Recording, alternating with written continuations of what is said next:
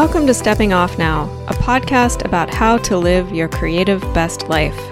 If you're feeling creatively stuck, burned out, or like you're not fulfilling your true creative potential, this podcast is for you. I'm Kendra, a social scientist and writer. I spent decades feeling creatively unfulfilled while I pursued conventional life goals, culminating in severe burnout that took years to recover from. This podcast chronicles my journey in real time as I find my way home to my essential creative self and seek to live my own creative best life. I discuss topics like harnessing the intuitive creative process, using creativity to manage mental health, and sorting through all the external pressures and expectations to figure out what you really want. My hope is that you'll find inspiration and solace here. You are not alone, and you are stronger and wiser than you know. You can find out more by visiting my website, kendrapatterson.com. Now, on to the show.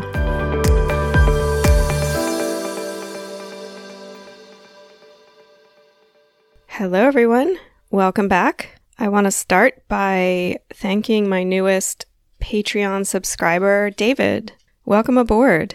If you're interested in supporting my work by signing up to be a patron, I have two levels. One is a $3 tier, which is general support if you're not interested in any kind of bonus content.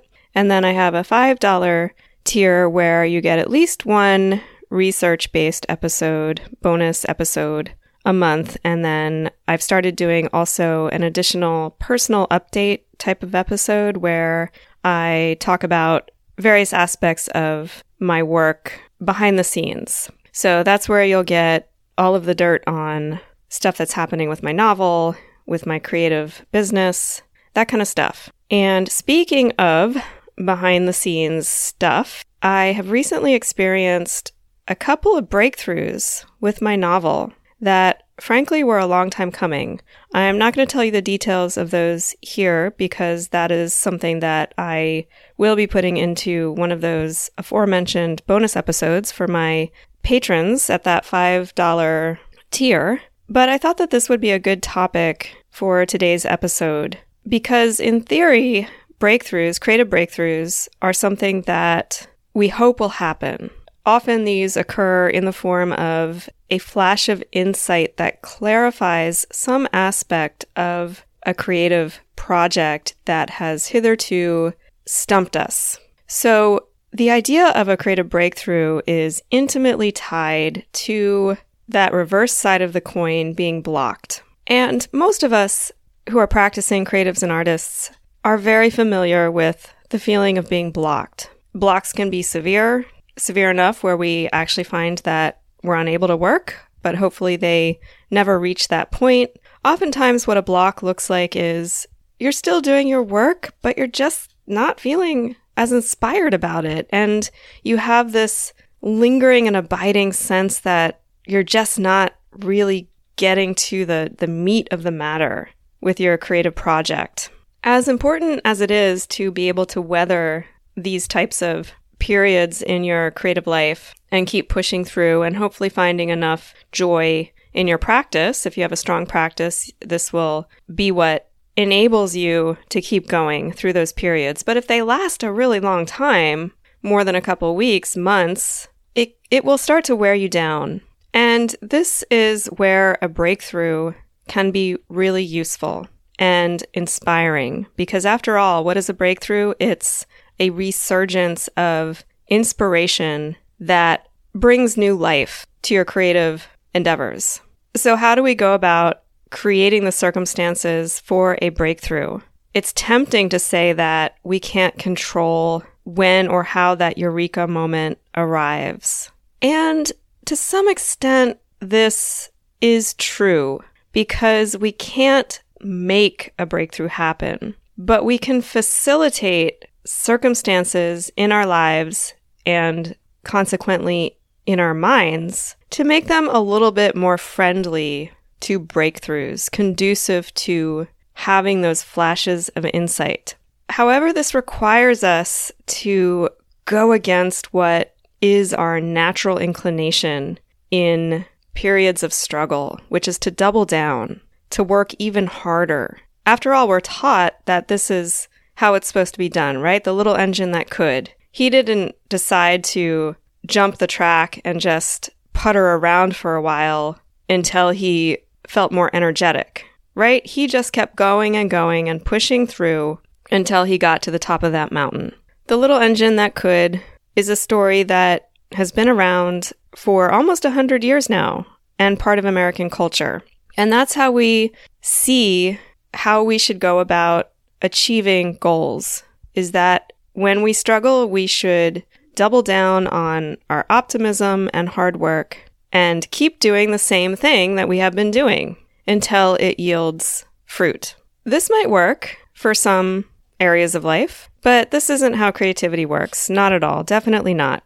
Today I'm going to give you a few techniques that can assist in facilitating creative breakthroughs that essentially require you to do the opposite of doubling down and ecking away in the same old fashion on your creative projects. So these are, on the one hand, pretty challenging. But if you can let go of that directive in your head that's telling you to double down and work even harder, instead of doing two hours to add a third hour onto your creative sessions, or to once again replot that novel because you've got to be missing something, or whatever the equivalent is in your own field, if you can let go of that, you'll find that facilitating the circumstances that are friendly to creative breakthroughs are actually pretty fun and easy. Really, the hardest part about it is that you still have to wait. the creative breakthrough will come in its own time, hopefully sooner rather than later, but ultimately, it's going to happen when it happens. So, in the meantime, we might as well have fun, right? Okay, so what is the most important and effective thing you can do to create friendly circumstances in your life and in your brain for creative breakthroughs. Simply put, it is to be a generalist. We believe that in order to accomplish something, we have to be a specialist in the sense that we have to focus in on those granular details of whatever it is we're working on and not allow ourselves to get distracted and not fill our heads with extraneous and quote unquote unrelated information. So, for example, if we're trying to solve a problem, any kind of problem, and this is what creativity is, is solving problems, we are going to look at that problem as comprising a set of very specific details that are directly related to its existence and possible solution. A math problem is a set of numbers, a concept that you're trying to solve, and mathematical rules that guide how you go about solving it. You wouldn't think that setting the math problem aside and going off and learning how to, for example, play the piano is going to help you solve your math problem. So when we're obsessed with finding a solution to something, a creative problem that we're facing. For me, these creative problems tend to be uh, related to plot in my novel. That's what I struggle with the most. How things should happen, what should happen. It's my instinct to sit down and once again go through all of the plot points of the novel and try to yet again fit them all together to see if I can find a solution. And time and time again, this fails me. Why does it fail me? Because the information that I'm looking for isn't going to be found in those well trodden paths of my novel's plot that I've gone over a million times trying to figure it out, trying to fit it all together. It's going to be found somewhere out there in the world, in the most unlikely of places, probably. And not only that, but it might not be obvious either. So if I go out into the world searching for it, explicitly with intention, I still might not find it because it's the subconscious that is the arbiter of creative inspiration. What this means is that having a breakthrough isn't going to be the result of seeking out any kind of specific piece of information or experience. A breakthrough is the result of the way that your subconscious interprets information that's coming in mulls it over, makes connections, and then creates a flash of insight. So when I say that the best thing you can do in order to facilitate creative breakthroughs is to be a generalist, I mean that in the sense that in your life, you should seek out a multitude of experiences and knowledge that do not seem on the surface of it to have anything to, to, to do whatsoever with your creative work and projects. This requires being open and curious. These are the two fundamental attributes of a creative person in terms of their character.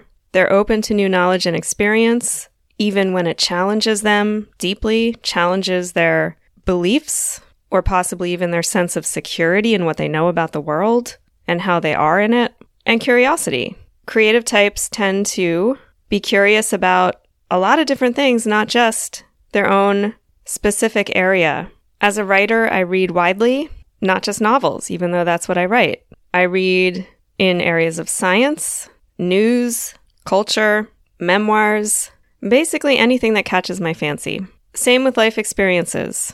Anything that promises to be new and interesting, you know, as long as I have the spoons to do it and within certain parameters, that enabled me to manage my anxiety issues while I'm doing it, I'm going to be interested. This has a functionality for creative breakthroughs. The first thing it does is it just gives you so much more information to work with. New knowledge, new experiences, all of this is broadening the amount of information you have available to you that you can draw from, or rather, your subconscious can draw from. Creative thought actually works best when it's trying to piece together information from really disparate sources. So things that you wouldn't actually see as necessarily being related or having anything to do with each other. Creativity loves that. It loves pulling information from this place and that place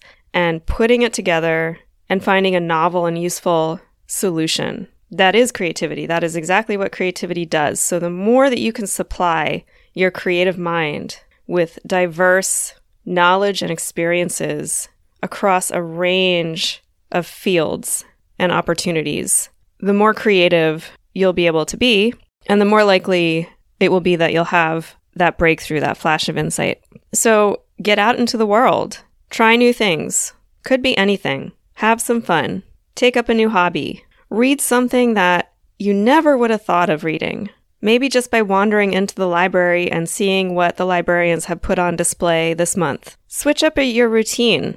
Maybe on that drive that you take every day, there's a little store you, you've always seen and kind of wondered about. Well, stop. This time stop and go in. It doesn't really matter what happens. Doesn't matter. Maybe you go in and nothing of interest. You don't buy anything. That doesn't really matter because your brain has been shaken up a little bit. You altered your routine, you did something new, you saw something different. Maybe you have a conversation with the shopkeeper, and then suddenly, three days later, bam, flash of insight. So, the key attribute of a generalist is that they think more in terms of can than should. So, rather than thinking of what they should do, they think about what they can do. This can be really hard because it involves doing things that in the adult wor- world could be considered wasting time. We have busy lives, lots of responsibilities. It's a waste of time to stop at the park and go sit under a tree for 10 minutes. Now, we can recognize the value of that activity, but are we really going to do it when we're rushed and stressed? Are we really going to read that novel when there are so many nonfiction books out there that promise explicitly to teach us something that is going to help us better ourselves, take things up a notch. So if you're in a rut and seeking breakthrough, try broadening your field of inquiry so that you can increase the amount of information you have at your disposal for your brain to use to be creative with. You're going to have to work through those feelings that you're wasting your time. You're going to have to come around to a different way of pursuing activities that isn't necessarily goal oriented. It requires a bit of faith to step out of that straight line of pragmatic steps that we create towards achievement. Do this and then do this and then do this. Don't have time for that thing. It's just going to distract me. That thing that's going to distract you is the very thing that creativity is going to thrive on. And that distraction is the second benefit that you're going to get from this exercise because it's going to give your brain a break. It's going to give your brain time to regroup. This can feel very frustrating because when we're really interested in getting something done, a creative project that we're working on, like I said, it's in our nature, or at least this is what we're taught, we're socialized to believe that the best way to do that is to keep working on that thing so that we can get it done. And we're going to feel all kinds of ways about screwing up the schedule that we have set in our own minds. I want to get this done by the end of the year, or I want to get a certain amount of work done in a certain amount of time today and tomorrow. Stepping out of line is going to make us feel like we're not only wasting time, but losing time, falling behind. But taking that little detour will probably have the effect of ultimately shortening the amount of time that we work because it's going to allow us to take a sort of quantum leap through that flash of insight rather than just never getting there at all because we doubled down and kept trying to force it. In the short term, sometimes creativity necessitates us to work less in order to have that breakthrough that then enables us to be in a place where putting in that extra work and doubling down is really going to have a good effect. So don't beat up on yourself if you feel like you're avoiding your work or being lazy or wasting time on other things. Even if what that looks like is taking some time away from your actual creative work. As you know, I'm a proponent of taking breaks when you reach a point where you're just really struggling to push through, because I think that struggling to push through can actually damage the creative process. And I don't think that we really understand as creatives and artists that this is true because inevitably when we look to success stories of creative creatives and artists, they will say, "Well, I worked really hard." And we interpret that to mean that they spent hours and hours every day, day after day, working on their creative projects. And that may even be demonstrably true for that individual person. But keep in mind that there are also hundreds and hundreds of other people who have also been putting in that much work who have not found that success. Success isn't about how hard you've worked. That may be an ingredient, but that isn't the root cause or sole cause of success. Don't be afraid to step away from your projects and go out into the world, even if what that looks like is you sitting in your house but choosing to engage with a different type of media or a different type of story than you usually would. Think of this as enrichment, but make sure that you have fun doing it. Make sure that it's regenerating, healing. If you're a writer, go spend an afternoon at a museum. If you're a visual artist, go step into the library. Be open to experiencing things that don't necessarily lead to other things. So detach from this idea that everything we do has to have some kind of useful outcome or ultimate achievement at the end of it. Experiment with letting life happen rather than trying to make it happen. This is a very difficult thing to do. It's a practice, and I have to constantly remind myself that it's okay to indulge in activities that have no obvious and explicit use or purpose in my own life. But that's exactly the kind of thing that you want to be looking for when you're trying to create a friendly environment in your life for breakthroughs. Because that is the actual nature of breakthroughs in and of themselves is that they seemingly emerge from nowhere. So there is no really like logical step by step process that you can undertake that's going to lead you to a breakthrough. And ultimately, if you want to experience breakthroughs, you have to train your mind to be open to them. So that is the third and final value of this exercise that I'm talking about today is that It will all actually alter the way that your brain is functioning so that it's ready for that breakthrough, so that it can achieve that breakthrough. If all of this sounds kind of loosey goosey and unscientific, that's because it is. I mean, obviously there's a science to this, but it doesn't matter because as soon as you try to demystify the process and rationalize it into a system, you're getting off track again. You're defeating the point of the entire exercise. This exercise requires you to step outside of life as usual and experiment with open endedness. What does that sound like to you? Think about it for, for a moment. What, what does that remind you of? If you're thinking that it reminds you of play, particularly the way children play, then you're absolutely right. That's what I'm talking about here. And I'm going to leave you with that thought. Thank you so much for spending this time with me today. Please recommend my podcast to anyone you think may like it. Need to hear what I have to say? I hope you have a wonderful week, and I will see you back here next Friday.